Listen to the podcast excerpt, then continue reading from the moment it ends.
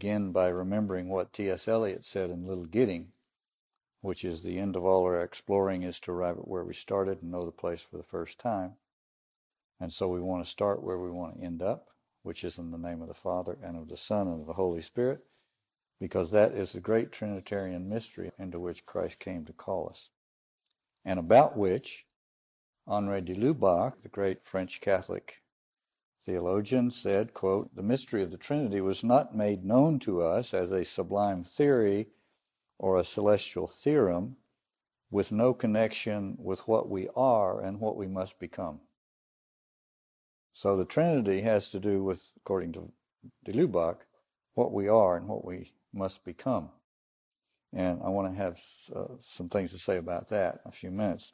I'm following de Lubac's example here tonight because much of what follows will be a florilegium of text, an anthology. I'm a living, breathing anthology. That's what I do. I I gather text and I share them with you and I juxtapose them so that they sort of speak to each other.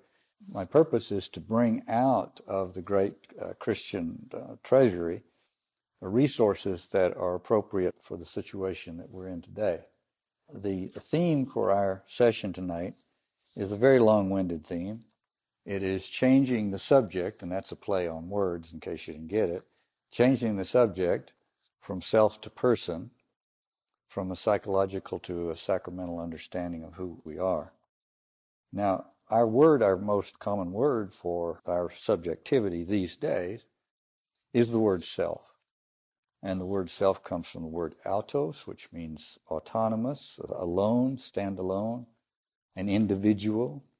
And this idea of human subjectivity is an existential manifestation of a liberationist anthropology, which is synonymous with modernity. A liberationist anthropology is that we free ourselves by cutting our ties, by freeing ourselves from constraints and from the entanglements of whatever it is, social life, moral uh, constraints, uh, uh, so on and so forth. That freedom is acquired by extricating myself from these entanglements. So the question of the self and the question of freedom come together. And tonight we're going to talk about the person really, but in the course of talking about the person, we're going to talk about the self because the self, most people think is a synonym for the person, and it's the reigning idea of subjectivity in our time. So what immediately follows is a little florilegium of texts that I think are relevant to that discussion that'll sort of get the process going. The first one is David Bentley Hart. David Bentley Hart is a Greek Orthodox scholar, and he says this The modern understanding of freedom is essentially incompatible with the classical or Christian understanding of man, the world, or society. Freedom, as we now conceive it, presumes and must ever more consciously pursue an irreducible nihilism. For there must be nothing transcendent of the will that might command it toward ends it would not choose of itself. No value higher than those the will imposes upon its world. No nature but what the will elects for itself. And this idea of freedom, as Hart says, is incompatible with classical or Christian thought. Paulus Margregorios is another Orthodox scholar. Last time it was heavyweight German thinkers, and this time it's Greek Orthodox thinkers. Gregorios, I don't know if he's still with us, but he wrote a book some years ago on the Western Enlightenment. And in there he says, quote, in the Western tradition, the basic meaning of the word free is not subject to another, not dominated or restricted by another, not owing unquestioning loyalty to anyone, not having a master. That's the basic Western idea of freedom. Again, extricating oneself from entanglements. And on the subject of freedom, which will help us understand the self a little better, Hans Urs von Balthasar, I quote von Balthasar all the time, and he has something worth hearing here. He says, from the true Christian, there radiates the kind of freedom that is constantly only being sought after by the non Christian. In modern times, The freedom of man is a theme which preoccupies both Christian and non-Christian, and a competition is in process as to who can understand this freedom more profoundly and more effectively put it into practice. So long as Christianity is seen to be principally a matter of traditions and institutions, other contemporary movements toward freedom will have no difficulties in this competition. The competition will only begin in earnest when the Christian undertakes to show that God's free revelation of himself in Jesus Christ is an invitation into a realm of an absolute and divine freedom in which alone human freedom can be fully realized. So that's one of the things we want to do tonight is take up that challenge to begin that competition in earnest, as he says, by showing that God's free revelation of himself in Jesus Christ is an invitation into the realm of an absolute and divine freedom in which alone human freedom can be fully realized. And von Balthasar concludes, as opposed to those who search for freedom urges them onwards into a barren void, the Christian stands as a messenger of freedom accomplished and a freedom attainable by all. Now, about this barren void that von Balthasar mentions, David Bentley Hart explicates that in another passage quite well, it seems to me. He says Christian theology rejected nothing in the metaphysics, ethics, or methodology of antique philosophy, but with a kind of omnivorous glee assimilated such elements as served its ends and always improved them in the process. And I love this phrase, omnivorous glee, and I'm going to repeat it several times tonight because I think we must reacquire this omnivorous glee. What he's saying is Christian theology and the aftermath of the resurrection, Christians had to acquire the vocabulary and, and create the conceptual tools for expressing what had happened in their presence and to them. And they were willing to take on all the tools that were available. And they just reached out and grabbed these tools. Here he's talking about philosophy. They grabbed up philosophy and made it useful for this task of theirs. By the way, this spirit of grabbing things up, Paul makes mention of it when he says, Make all thoughts captive for Christ. All of this stuff, because the revelation is the universal revelation about the human condition, it can assimilate all of that. And so it wasn't just philosophical concepts and so on. It was cultural, religious, artistic, literary, all of these resources of the ancient world. Christianity grabbed them up with omnivorous glee and set them in order in a way. So that's something to aspire to. But then Hart says this What is the consequence then when Christianity as a living historical force recedes, which is what's been happening in the Western world for the last while? He says we do not have to speculate. As it happens, modernity speaks for itself. With the withdrawal of Christian culture, all the glories of the ancient world that it baptized and redeemed have perished with it in the great cataclysm. So Christianity grabbed up all that and baptized it and made it fruitful. And so to dispense with Christianity is to lose it all. It's what Hart is saying. He goes on to say Christianity is too powerful in its embrace of the world and all the world's mystery and beauty.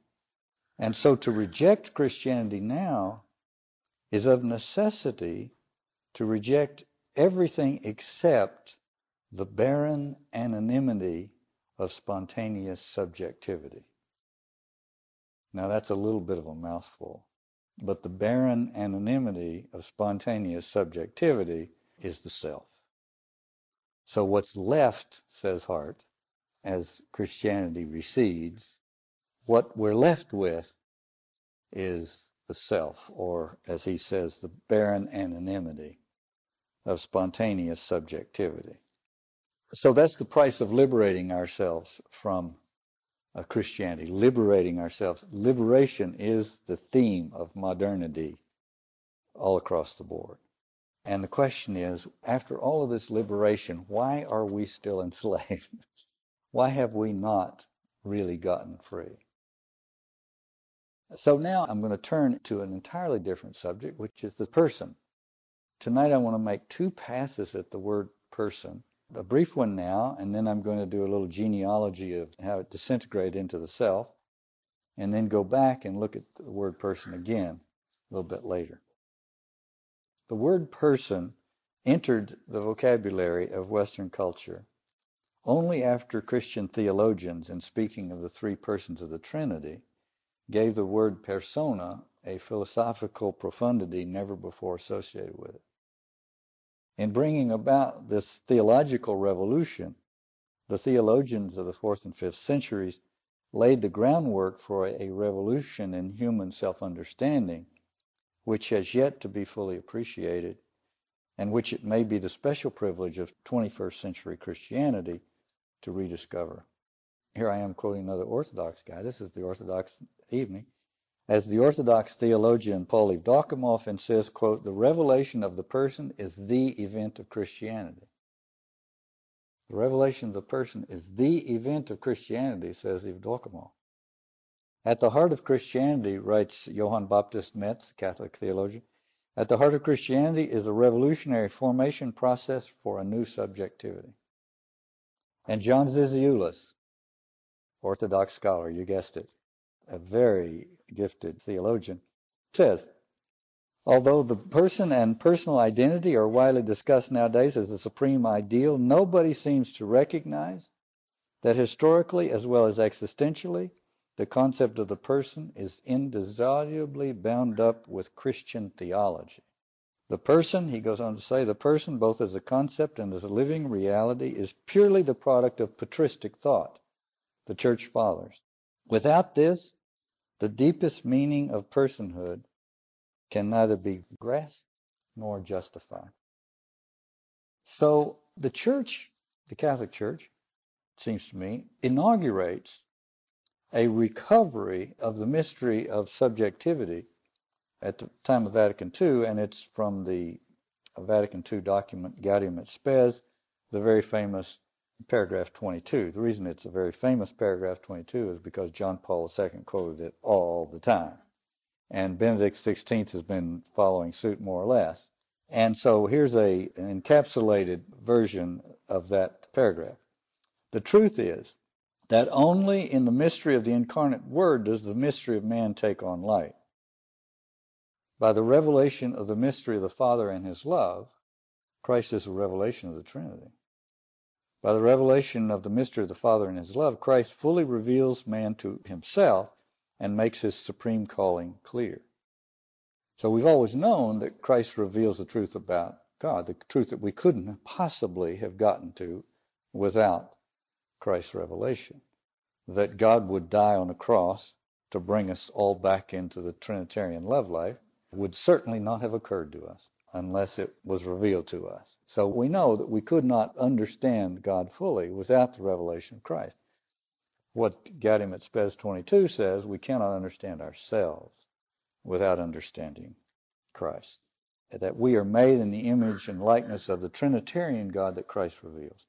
And since we're made in the image and likeness of that God, we can't understand ourselves until we take the anthropological measure of that Trinitarian doctrine, which is to say, Christian anthropology, properly understood in a Trinitarian context, is the key to understanding the human vocation as such, what it means to be human.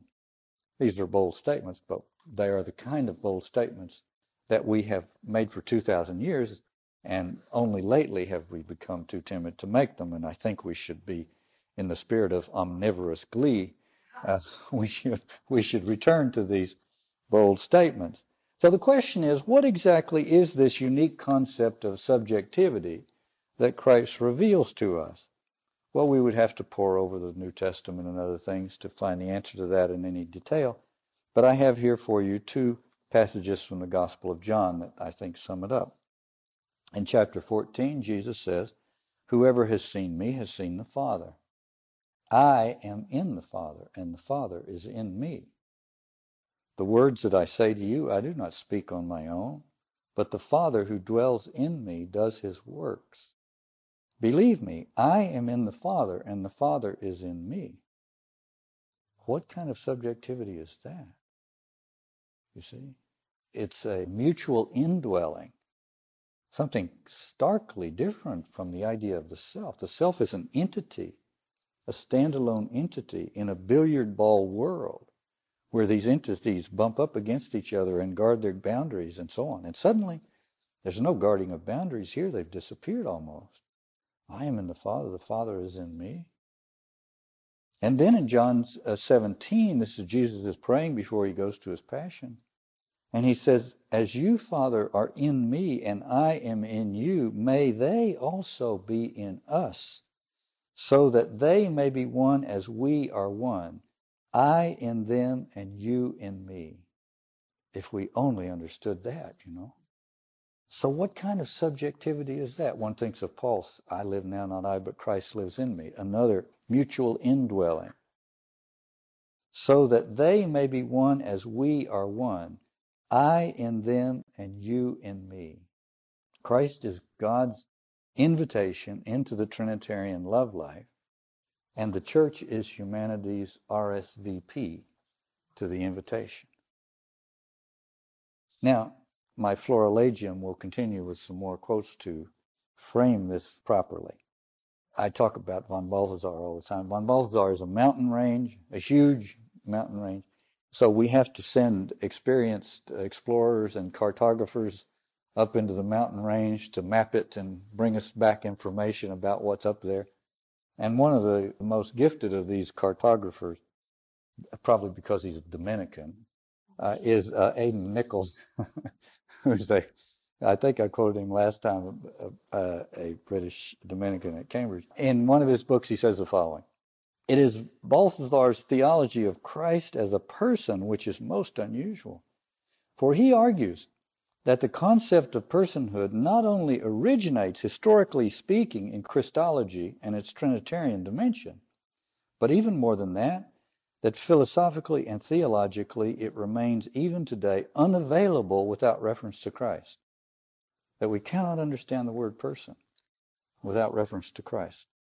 He uniquely embodies what this concept is.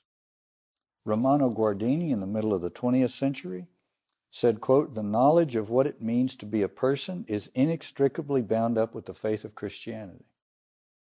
If he said that today, he'd be arrested for a hate crime or something. You see what I mean? uh, so that's a bold statement. And then there's a, a little bit of an ominous thing at the end. He says, an affirmation and a cultivation of the personal can endure for a time perhaps after faith has been extinguished, but gradually they will be lost. So Christianity is what makes it possible for us to nurture this idea of personhood. The word person, in other words, is our word to be a little too possessive here. It's a Christian word. It's been genericized like Kleenex or Band-Aid, which at one time was a specific word and now is a general word. So we think now often that the word person is a synonym for individual or self or something like that. But far from that. Uh, it's much more like the opposite of these things. This understanding of the person seeps into the world even when it's not theologically or philosophically drawn out. It seeps into the world out of Christian revelation itself. So we inherit it in some way without having thought it through. It comes out of the Christian moral ethos. And von Balthasar has some passages about how it affects us at the moral and political and cultural level. He says, quote, Christianity has shed the light of love over humanity, and in this light, the unique worth of every individual person is made manifest. Without this light, the general principles of human rights could not have been formulated. We know this, by the way, as a historical fact. The worldwide interest in human rights comes directly out of the Christian tradition. And von Balthasar goes further and says, In vain we shall search the world before Christ for this kind of outlook of man on his fellow man. We shall find it neither in Plato, who speaks of eros, nor in the treatises of Aristotle and Cicero on friendship, nor even in the writings of the Stoics. In none of these will we find the kind of respect for the person of one's neighbor that can only be established as a principle for the first time by the Christian revelation. Now he's going to say something comparable to what Guardini said. Remember, Guardini said an affirmation and the cultivation of the personal can endure for a time perhaps after faith has been extinguished, but gradually they will be lost. Von Balthasar argues that should the Christian source of our respect for the personhood of our neighbor fall into oblivion, then sooner or later the face of the person will become indistinct and he will sink back once more into mere anonymity. Now, that seems a little apocalyptic, but if we all fell asleep in 1950 and woke up in 2009, one of the things that would strike us is the degree of anonymity that is now very much part of our cultural world. So I think these warnings about what happens when the cultural influence of Christianity wanes are absolutely apropos, and apropos in very many areas, but apropos especially to the to the matter of subjectivity. So now a little genealogy. Genealogies are now very much in fashion, you know. So this is a little genealogy of where this revelation slid away from its most emphatic manifestation and gradually became something uh, like the self. Now, this genealogy is going to be very truncated. But the metaphor I'm using is I'm going to take a flat rock and skip it over a very wide pond. It's going to hit the pond three times, and then it's hit the other side. And this it's a 2,000 year pond, so that's not exactly a thorough airing of the issue. In a 1990 article, Joseph Ratzinger argued that as long as we fail to understand the anthropological ramifications of Trinitarian theology, quote, the contribution of Christian faith to the whole of human thought will not be realized. He goes on to say, although it is precisely the meaning of this new element to call into question the whole of human thought and to set it on a new course. Again, these are bold statements. The purpose of Christian revelation is to capture all thoughts for Christ to alter the whole thing and set it on a new course. And in that article, Cardinal Ratzinger said, this has not happened because we have not downloaded the anthropological implications of the Trinitarian doctrine. Uh, the reason, Cardinal Ratzinger argued, for that failure is that we have long regarded the personhood of Christ as an ontological exception. So Christ said, I and the Father are one, and you are in me and I am in you and they will be in me and I will be in you and all of that. And that's pretty bewildering. And we decided that that was pretty impressive, but it had nothing to do with us. He's in the category of one. We know that. He is in the category of one. That's true. But we assumed that it was an ontological exception and therefore had no anthropological ramifications for understanding ourselves. Through a series of developments to which I'll make a brief allusion here, the West, influenced by Neoplatonism and then by modern philosophical programs that essentially preserved its anthropological errors, ended up with the self. So, Karl Rahner, in the middle of the 20th century, argued for the need to free ourselves from the Neoplatonic habits of thought which have held us in bondage for 2,000 years. Neoplatonism is a, a religious philosophy uh, which is committed to the oneness of everything. It's the attempt to commune with that oneness by acts of very serious introspection, basically. That is to say, the alone speaks to the alone by turning inward and dispensing with these contingencies that are part of one's life and entanglements and so on and so forth. These are just distractions, so one has to continually turn inward. Now, of course, any error, not to mention heresy, that has an element of truth in it. Certainly, we need to have moments of introspection and so on and so forth. Nevertheless, I think Rahner is right that there is a Neoplatonic habit of thought that we uh, need to be disabused of. If he's right, then what von Balthasar says about Augustine is pertinent to the task. He says, quote, at the time of his conversion in Milan, Augustine was assiduously practicing Neoplatonic self-absorption. That is to say, turning inward, trying to achieve that oneness mystery uh, inside himself. Now, I'm an Augustinian as far as I can tell, and uh, Joseph Ratzinger, Benedict XVI, is an Augustinian, no question about that. So this is not some cheap shot at St. Augustine. St. Augustine's contribution to uh, Christian faith is so massive that if he made a, a couple of little mistakes along the way, uh, nobody's going to hold it against him. On the other hand, if you're going to say something of a slightly unkind nature about Augustine, you better have papal approval. And I more or less do. Joseph Ratzinger said in that article, quote, Augustine explicitly transposed theology into anthropology by attempting to understand the human person as an image of the Trinity. Bingo, that's what we're supposed to do. Augustine's transposition of the Trinity to the human person has a couple of formulations. The most typical one, perhaps, is memory, intelligence, and will. Augustine asked himself, how does the human person correspond to the Trinity? And he comes up with memory, intelligence, and will. So these are the three corollaries to the person to the Trinity. Cardinal Ratzinger says, unfortunately, Augustine here committed a decisive mistake.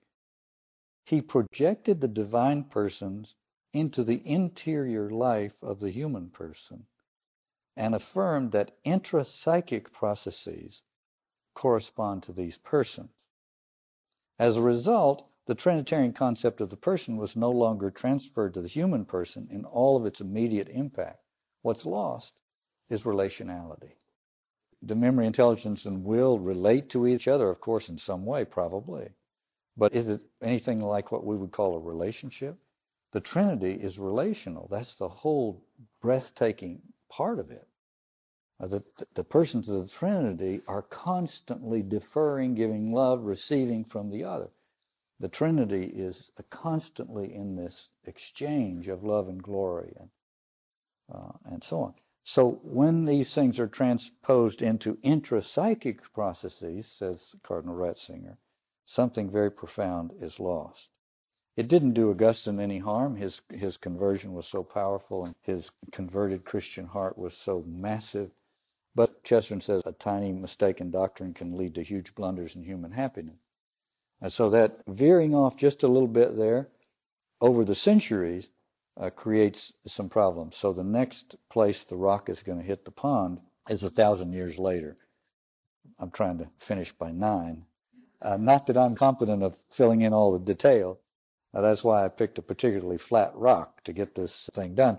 But a thousand years later, we come to Rene Descartes. Now, Descartes was a reader of Augustine and was smitten by the same Neoplatonic habits of thought. And Descartes gave these Neoplatonic habits of thought their distinctively modern philosophical form and assigned them their distinctively modern epistemological task. And to understand Uh, Descartes in the way that you and I can understand Descartes, maybe you're more philosophical than I am. I have I don't have a philosophical bone in my body, as we have shown. but but but I do have a couple of anthropological instincts, and to really understand uh, Descartes, you don't need to understand the philosophy so much as simply to see what is present in the epiphany of Descartes. And there are a couple of passages in his meditations I'm going to read to you, uh, which I think tell the whole story. The first is during the winter of 1628, when Descartes was in Holland. Dutch winters are pretty grim, you know and he writes the following. The onset of winter held me up in quarters in which, finding no company to distract me and having fortunately no cares or passions to disturb me, I spent the whole day shut up in a room heated by an enclosed stove where I had complete leisure to meditate on my own thoughts. So you, you detect a, a, a, a note of pride here that he was able to stay in that room all day long by himself and just think about his own thoughts, you know. We don't know if he picked up a book and did a little reading. He doesn't say. But in any case, uh, the point is he's thinking his own thought. Everything is left out and he's turning inward. A little later, he says, I will now close my eyes. I will plug my ears. I will turn aside all my senses.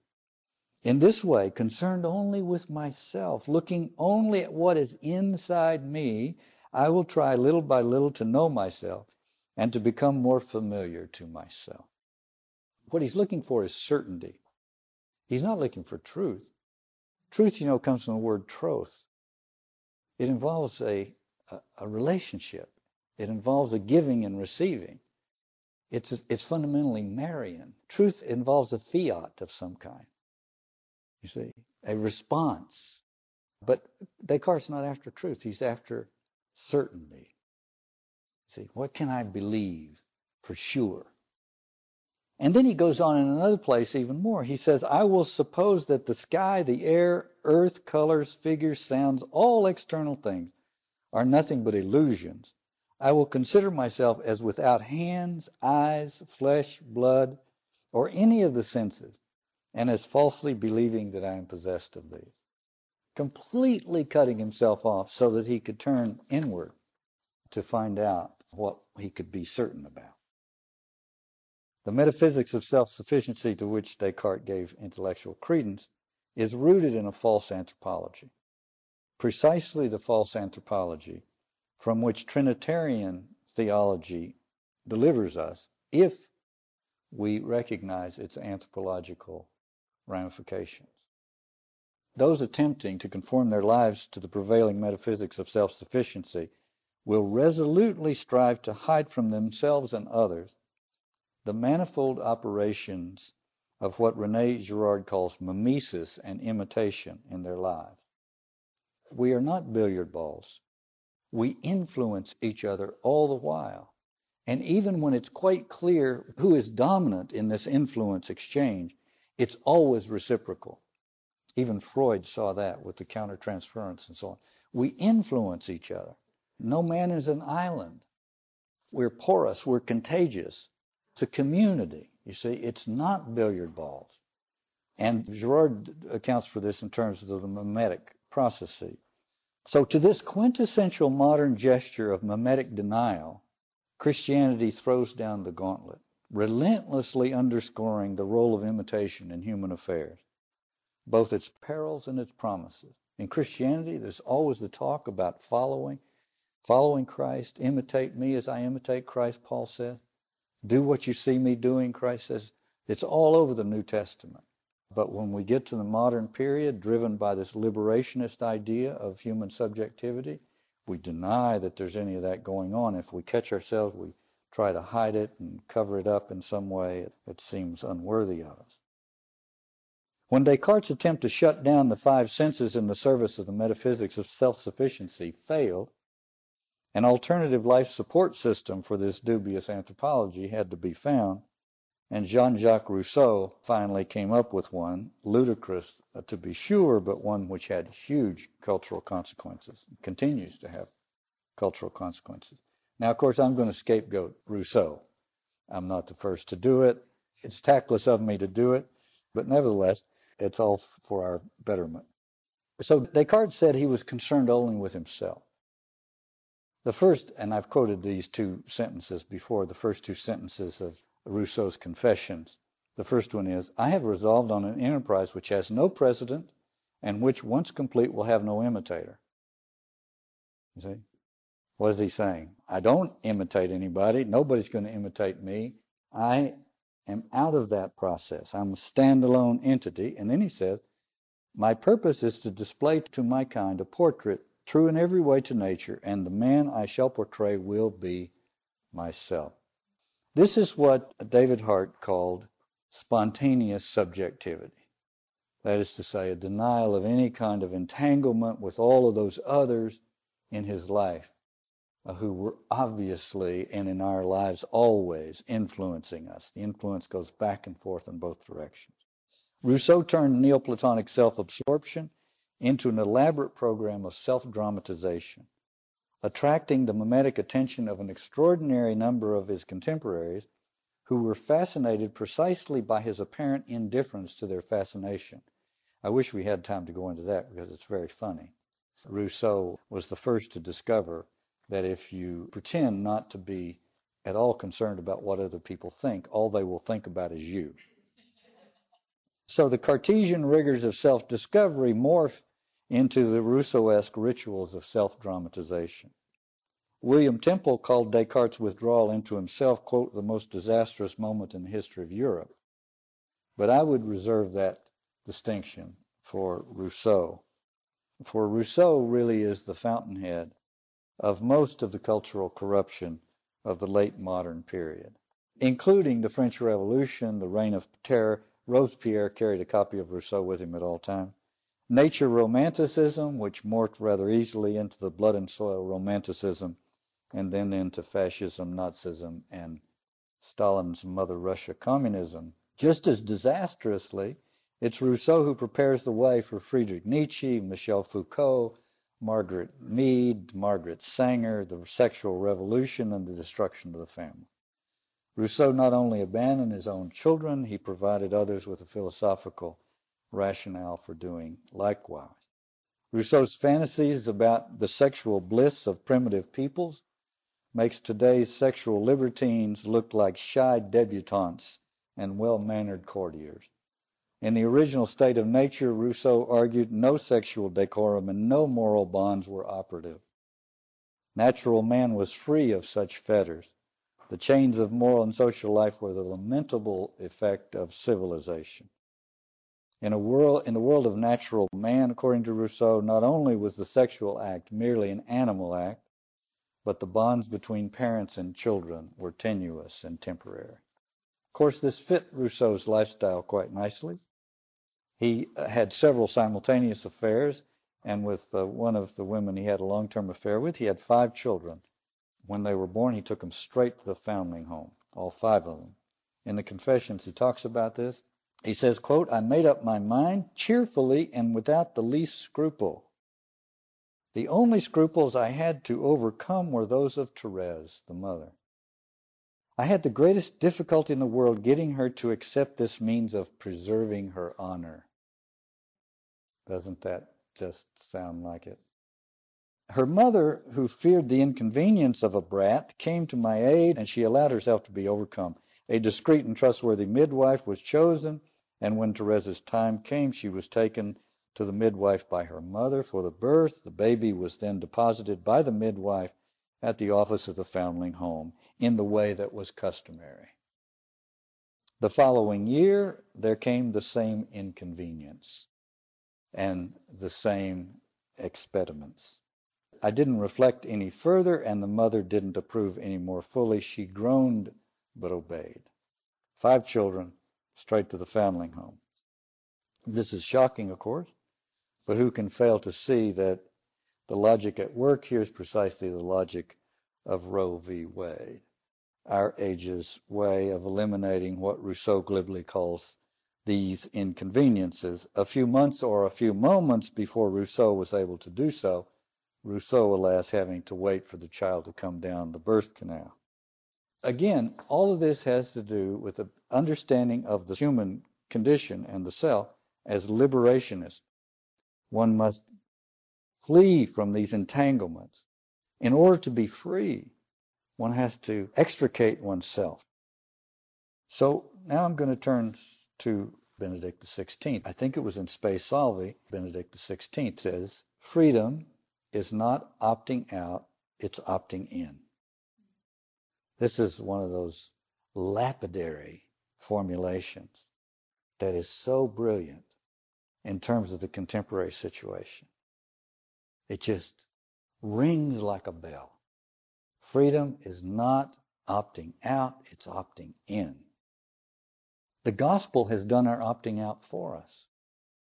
Remember when we talked about the crucifixion, when the crowds who had gathered for the spectacle saw what had happened, they turned away and went home beating their breasts.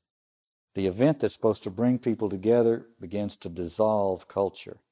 The Christian revelation is the beginning of the end of conventional culture, rooted as it has always been in the unifying power of collective violence. The recognition of the innocence of the victim shatters that. And so the gospel does our opting out for us. It's the beginning of the great cultural diaspora in the midst of which we are now living. And there's a great apocalyptic element in that because conventional culture is dying everywhere on this planet. Jesus said, those who do not gather with me will be scattered. This is another incredibly powerful statement. If we understood it anthropologically and not just, you know, piously and, and so on, uh, we would realize there's a tremendous power to that. Those who do not gather with me will be scattered. The great diaspora has begun. And Luke gives an incredible formulation of that. There are ultimately only two gathering principles, what my friend Robert Hamerton-Kelly calls the GMSM, the generative mimetic scapegoating mechanism, and the spirit that gathered Jesus' disciples in the upper room at Pentecost and sent them out as living invitation into the worldwide transnational community consisting neither of Greeks nor Jews, neither male nor female, neither slave nor free, but all one in Christ Jesus.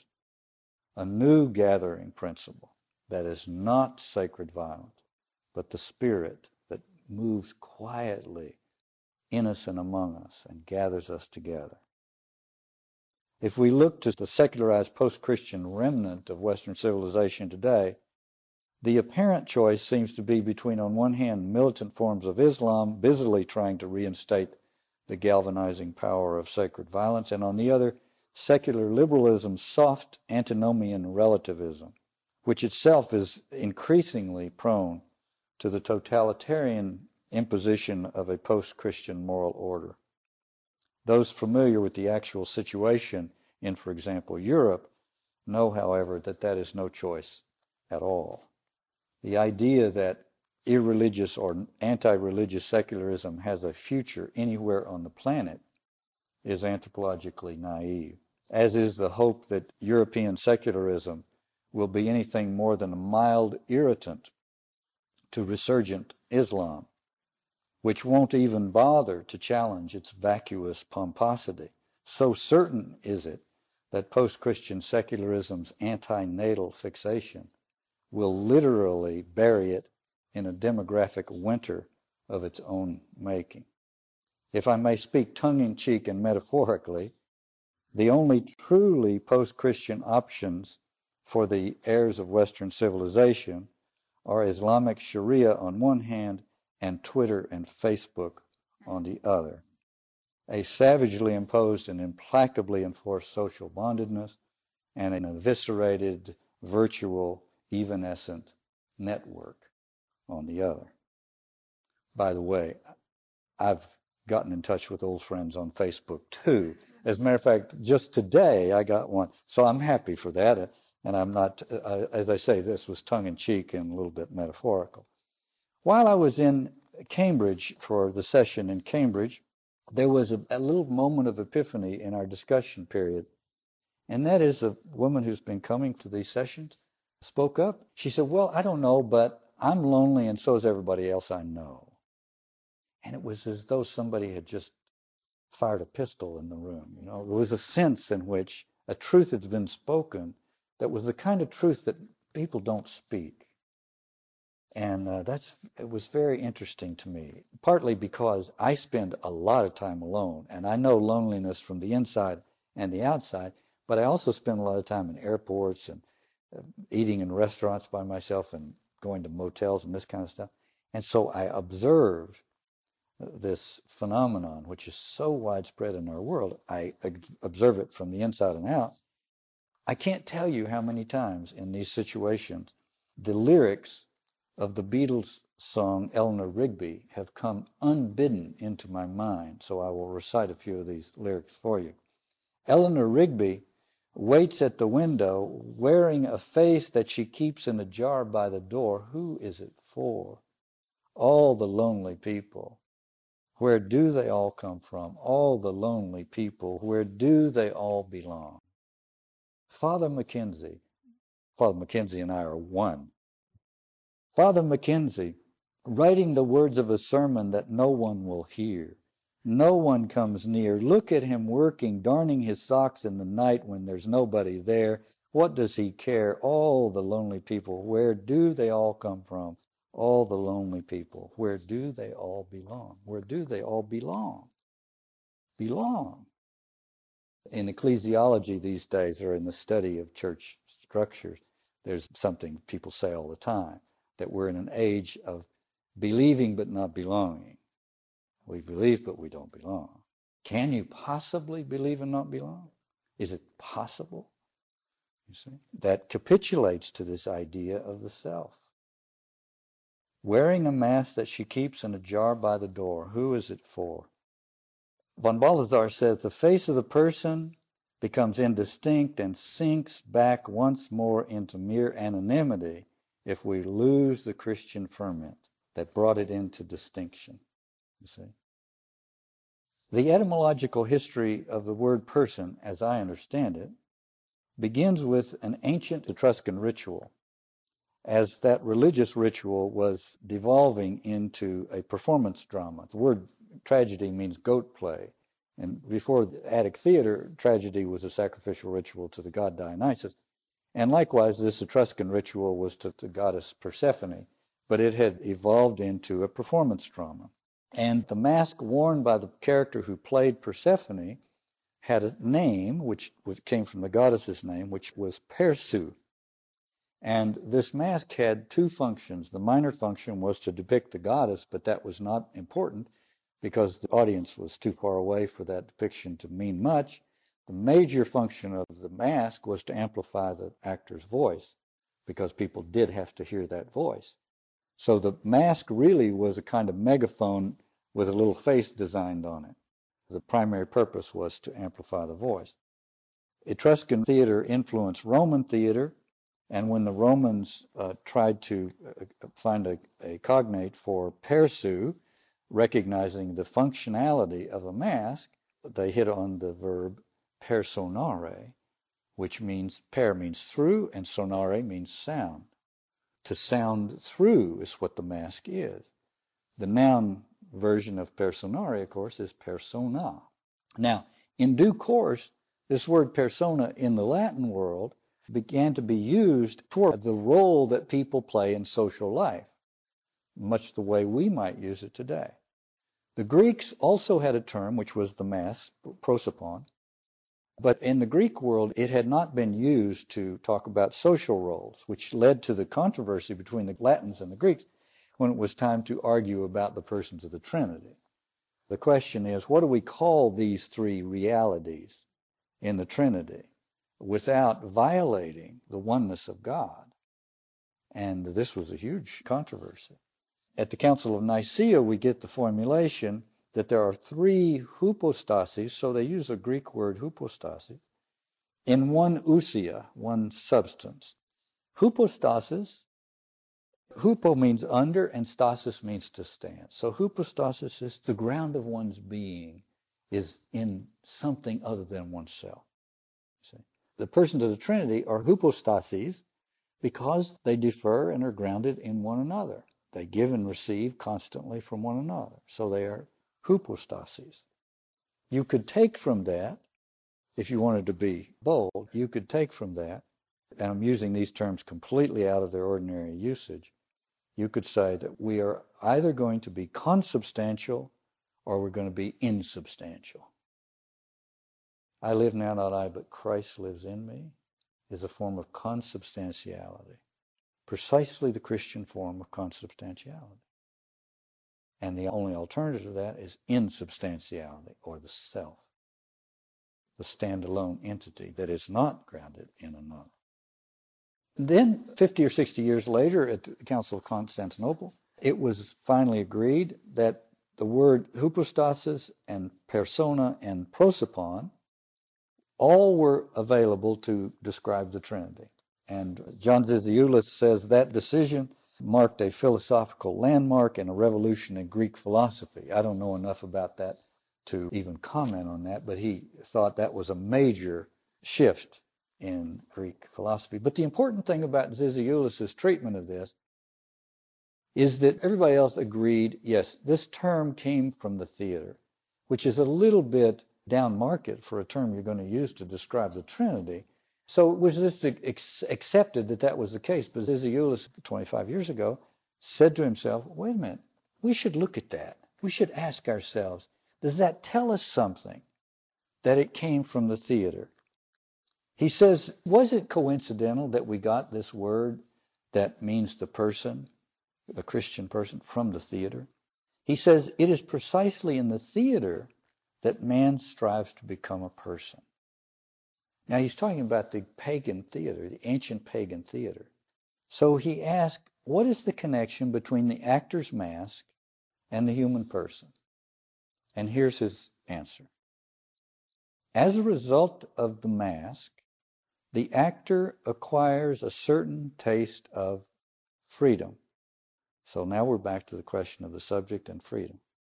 As a result of the mask, the actor acquires a certain taste of freedom, a certain specific hypostasis, a certain identity which the rational and moral harmony of the world in which he lives denies him. A certain taste of freedom. In Seattle, the friend of mine that's been helping me do things there for many years, when we were talking about this a couple of weeks ago, she trained in theater at the University of Dallas. And she said, My professor in undergraduate school, when there was a student who would be inhibited and couldn't do his lines well enough or something, the professor would always give him a mask. And as soon as he had the mask, he loosened up and was able to deliver his lines and make his moves and all of that. It freed him up. So this is, Zizioulas is referring to something like that. He has a certain taste of freedom, a certain specific hypostasis, because he's there representing, not like Rousseau, myself, you see, but he's Creon or Antigone or Persephone. You see.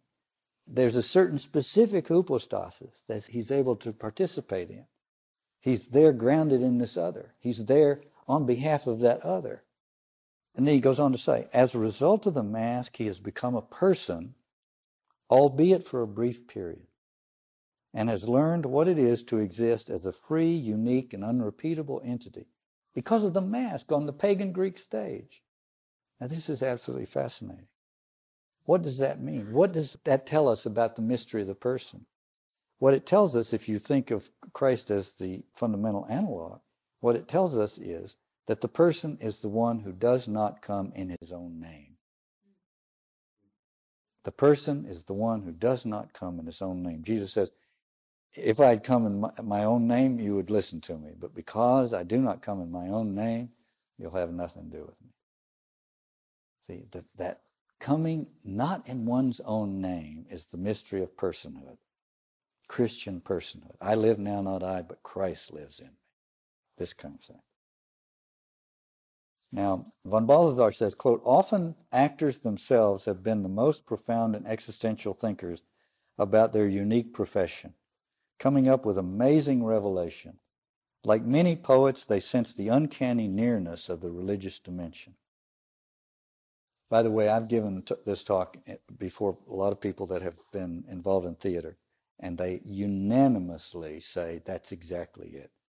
That is exactly it. You go to Hollywood and bus tables for 20 years, it's because of that, not because you want to get rich and famous. Maybe you want to get rich and famous, but it's fundamentally because it's addictive that experience of freedom you have when you're there not in your own name, wearing, metaphorically at least, the mask, is what is so powerful.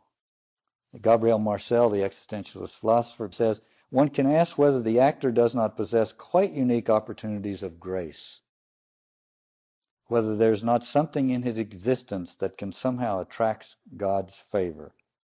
He can only find himself if he is prepared to lose himself. Thus, pursuing his vocation, he can provide us through his unusual life with a metaphor of human life as it aims towards its supernatural goal. He does not come in his own name. Okay, for von Balthasar, mission, grace, and person all come together. Personhood is a calling, a mission, and all grace is associated with a mission. And so these three things are all entangled with each other.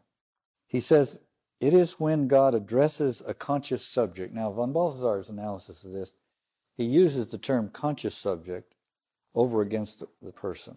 Clearly, if personhood is a vocation, one can renounce it, accept it in some lukewarm way, or fulfill it at all kinds of levels. But von Balthasar's way of distinguishing one who has moved in that direction, one who has not, is a conscious subject on one hand, person on the other. He says it is when God addresses a conscious subject tells him who he is and what he means to the eternal God of truth, and shows him the purpose of his existence, that is, imparts a distinctive and divinely authorized mission that we can say of a conscious subject that he is a person. So, grace, mission, and personhood come together. Now, what I wanted to do is give a sense of this full bodied Christian idea of the person in a little broader context. So I have completely arbitrarily delineated this concept of the person into four uh, categories. I'm always suspicious of this kind of thing. You know, the there are only two kinds of people. The people that think there are only two kinds of people and everybody else. So so there's these four categories. See if they work for you. First of all, I would want to say that we are ontological persons from the moment of conception. It's very important, even though von Balthasar makes this distinction between the conscious subject and the person. The truth is that we are ontological persons. We are members of the human race from the moment of conception. We are beings who are called by God from the moment of conception. As a matter of fact, we could say that a one day old embryo responds to God's call simply by clinging to life. Moses says, Choose you therefore life. The one day old embryo says yes to that call, clings to life. You could even say that the one day old embryo says yes 100%. And me and you, even on our best days, are in the 50 to 60 range. You see what I mean? So we're ontological persons from the moment of conception. That's very important. But then we are actualized persons, I would say. I'm choosing words rather arbitrarily. We are actualized persons when we allow ourselves to be formed by the constraints of moral and social life, by culture. And for that, I have a couple of quotations which I think will help sort of flesh that out. One is from a political scientist named Thomas Rourke, who wrote a recent essay in which he argued that Benedict XVI's pontificate is dedicated to rescuing the Enlightenment from itself, which I think is a fair assessment in some way. And Rourke says this, and I was not aware of this. He says, quote, the biblical equivalent of our word freedom, eleutheria, really has nothing to do with the modern idea of freedom as the ability to follow one's subjective wants. It means rather to belong. Remember the Beatles and Eleanor Rigby where do they all belong? He says the biblical word freedom means to belong, to be a member of the community, to be able to participate as a fully recognized member. To be free means to have a home, to belong to it, and to share fully in its life, its obligations and privileges. That's a radical definition of freedom? Compared to what we have, this liberationist idea of casting off, is to belong the freedom that we want is the freedom to be in community, which requires that we constrain our impulses. Because if we don't constrain our impulses, the community will fly apart in a heartbeat. David Bentley Hart, I quoted earlier, specifies that a little more. He says, as one learns to consent to a common and demanding set of conventions and duties, one also progressively acquires an ever greater purity of character, a stability, and hence identity, a unified self, which he puts in quotation marks. One emerges from the inchoate turmoil of mere emotion and liberated from the momentary impulses and vain promptings of the will, and arrives at what can truly be called one's essence Precisely through accepting freely the constraints of a larger social and moral tradition and community, one gives shape to a character that can endure from moment to moment rather than dissolving in each instance into whichever new inclination of appetite or curiosity rises up within oneself. To be free, you have to take yourself in hand. You have to have some self-control. So that would be a, an actualized person. In other words, not someone who's constantly trying to throw off those, thinking that we can be free without them. But then we come closer to something more Christian, and I'm going to call this the hypostatic person, those who have been deeply influenced by the mimetic example of models worthy of emulation. Models, for instance, who have modeled their lives on Christ or on yet another disciple of Christ found among the great cloud of witnesses, to which the church calls our attention and in doing so shows us a very real and very ordinary path to sanctification. That is to say, we can order our lives simply by falling under the influence, Girard would say, mimetic influence, of those who we would call saints, canonized or otherwise, whose emulation ennobles us and sanctifies us. It's another way of ordering our lives not according to rules and uh, constraints of social order, but simply the ordering by imitation of a model that's worthy of our imitation.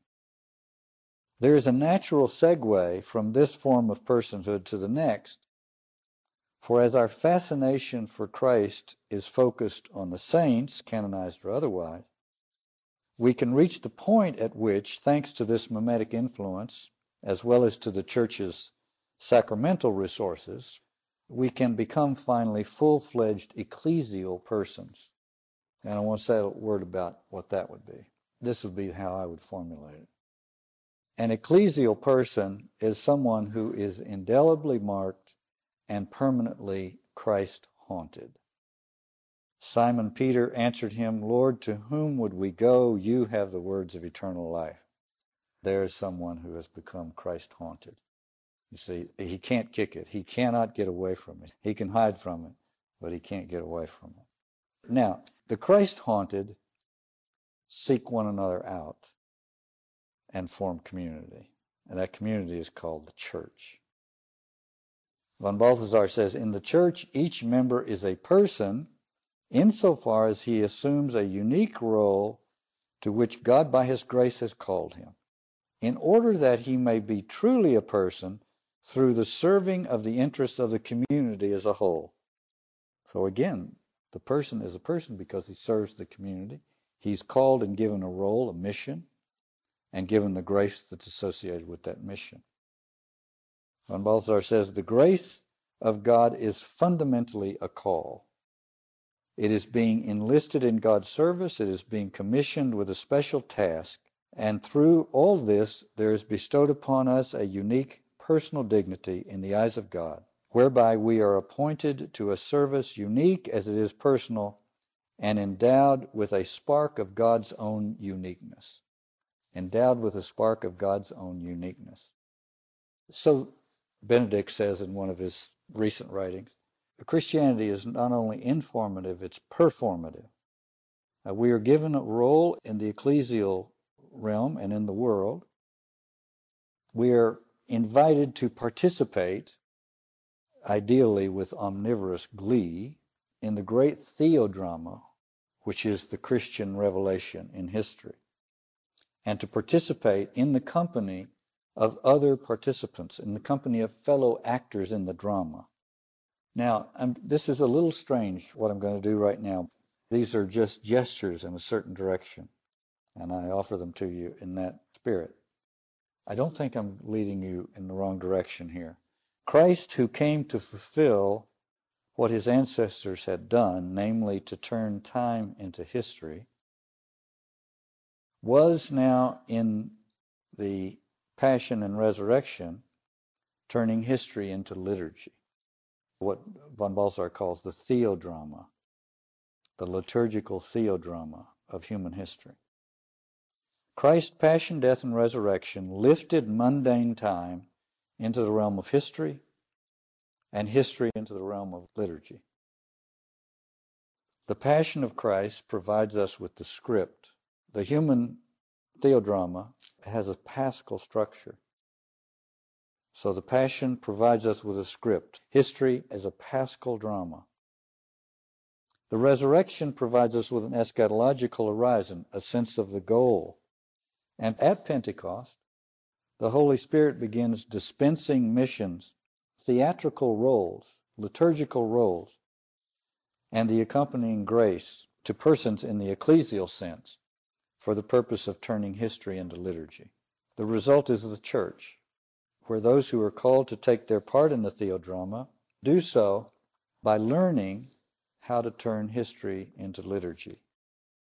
And we turn history into liturgy according to the Lord's Prayer on earth as it is in heaven. We know from John of Patmos, the book of Revelation, that history is celebrated in the hereafter liturgically. And we are to turn history, I think, in our own time as much as we can into liturgy. How do we do that? We shall be truly free and know what freedom is, writes David Bentley Hart, only when we have no choices left. Now, that's a really important thing. We should all save that for our deathbeds. It's going to come in very handy at that time. But we may be able to use it between now and then as well. We shall be truly free and know what freedom is only when we have no choices left. Not, of course, that we won't make decisions and discernments even more than now, but we will no longer be at the mercy of the fickle winds of caprice and mood. We will have a Lord, a Master. We will be disciples. Even though we will be pale shadows of the supreme disciple, which is Mary of Nazareth and her fiat, we will be disciples nonetheless.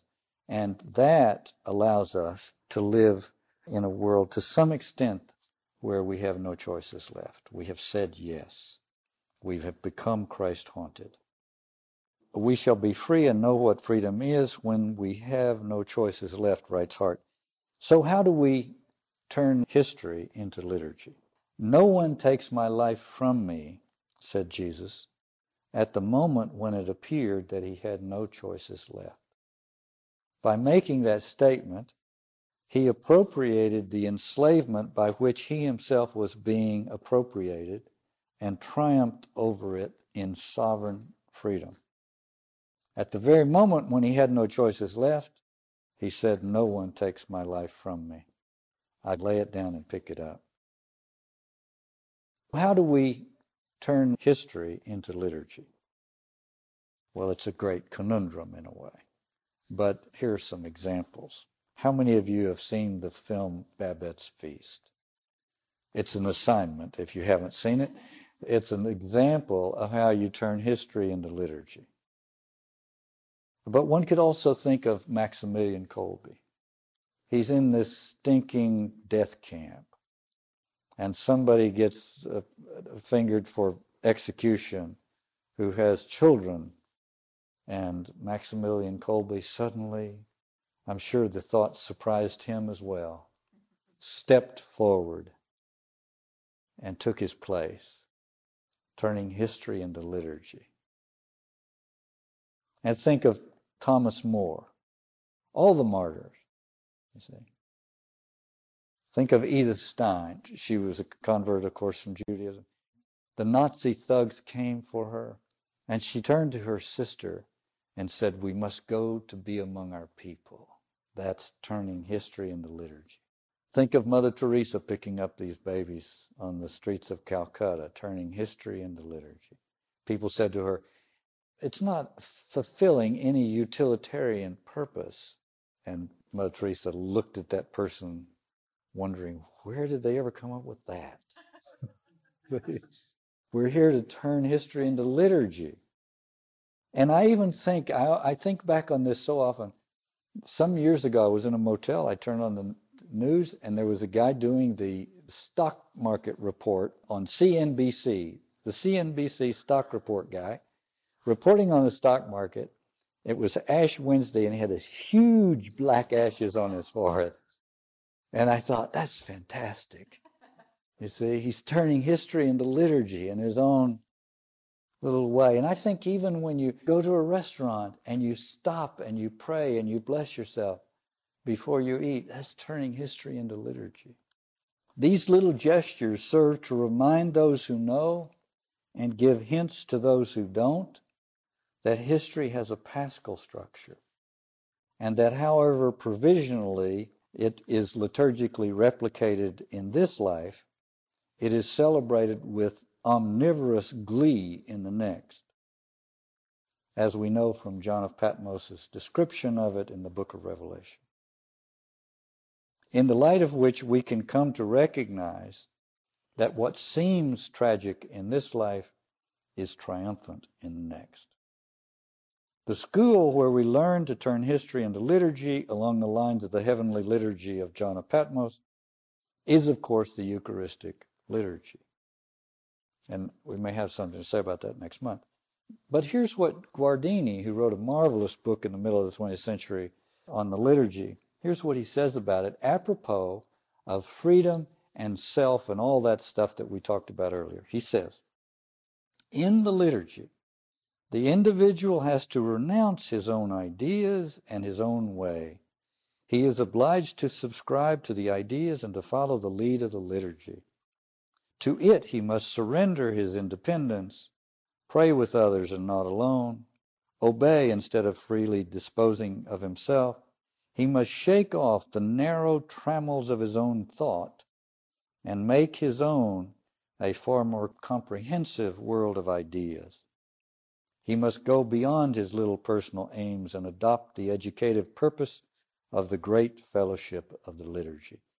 And he says, quote, the individual is obliged to take part in exercises which do not respond to the particular needs of which he is conscious. He must ask for things which do not directly concern him, espouse and plead before God causes which do not affect him personally, and which merely arise out of the needs of the community at large. You could say in the Old Testament, time was turned into history, and the New Testament makes it possible for us to go about the business of turning history into liturgy. Now I'm going back to our discussion of the mask and the actor on stage.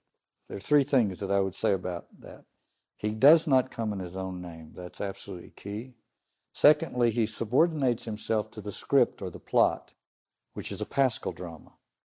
So the actor steps onto this stage where history is to be turned into liturgy, A, knowing that he does not come in his own name, and B, knowing what the script is, what the plot is. It's the paschal drama. What's happening in history is the unfolding of the paschal drama. So he knows that. And three, because he knows that, and because he does not come in his own name, he enters into an improvisational choreography with his fellow actors working in concert to turn the historical drama into a liturgical one. The improvisational aspect of it comes from knowing the plot and knowing that I do not come in my own name. And then one can begin to take cues from all kinds of very circumstantial things, chance encounters, this and that. One is free then to perform that drama in ways that are incredibly spontaneous and free. The more determined by the script and plot, the more improvisational latitude one has to take cues moment by moment from one's fellow actors and the seeming contingencies of life. However true it is that we must each work out our salvation in fear and trembling, and St. Paul's reference to running the race notwithstanding, the drama of salvation is not a lonely marathon. It is rather a communal affair. Spiritual warfare, to be sure, against the powers of death, despair, and lovelessness, but undertaken as a member of the body of Christ in history. Teilhard de Chardin said, All I want is for my life to become the ashes that fertilize the ground out of which a real saint grows. Now that's a sense of the communal aspect of it. It's not an individual thing. We're in it together and we're influencing each other all the time. Think of team sports. Those who don't know the game will see only the person who crosses the goal line or makes the decisive basket or scores the winning run. But those who know and love the game will see how decisive was the lineman's block the point guard's assist, and the long ball hitter's sacrifice fly. All visions of heaven being hopelessly impoverished, the sports metaphor turned my mind to a quasi-Pauline, mildly testosterone vision of heaven as a cork-popping, high-five slapping reunion of those who have fought the good fight. Something roughly analogous to the winning team's locker room scene after the last game of the World Series. Vulgar though that image is, it seems to me that there's a hint in it of the omnivorous glee that is worthy of the Christian imagination. In light of which, I'm going to share with you a bumper sticker. You have seen this bumper sticker as many times as I have, but because all these things were running through my mind when I saw it in San Diego a couple of weeks ago, it took on greater significance than it ever had before. I pulled up behind this big, ugly pickup truck, which had the bumper sticker on it, which is arguably our inelegant age's clumsy approximation of omnivorous glee. And the bumper sticker said, Work as though you don't need the money, love as though you've never been hurt, and dance as though nobody's looking. And it struck me as uh, some approximation of the omnivorous glee that we should have as we step on the stage of the theodrama and try as best we can to turn history into liturgy. I always end with Newman's prayer, which is, May the Lord support us all the day long till the shades lengthen and the evening comes and the busy world is hushed and the fever of life is over and our work is done. Then in his mercy may he give us a safe lodging, a holy rest and peace at last. Amen.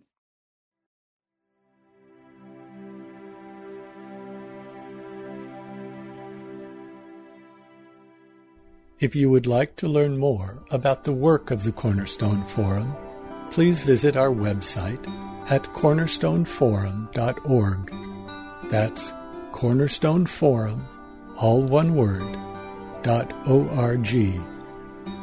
Thank you for your interest in our work.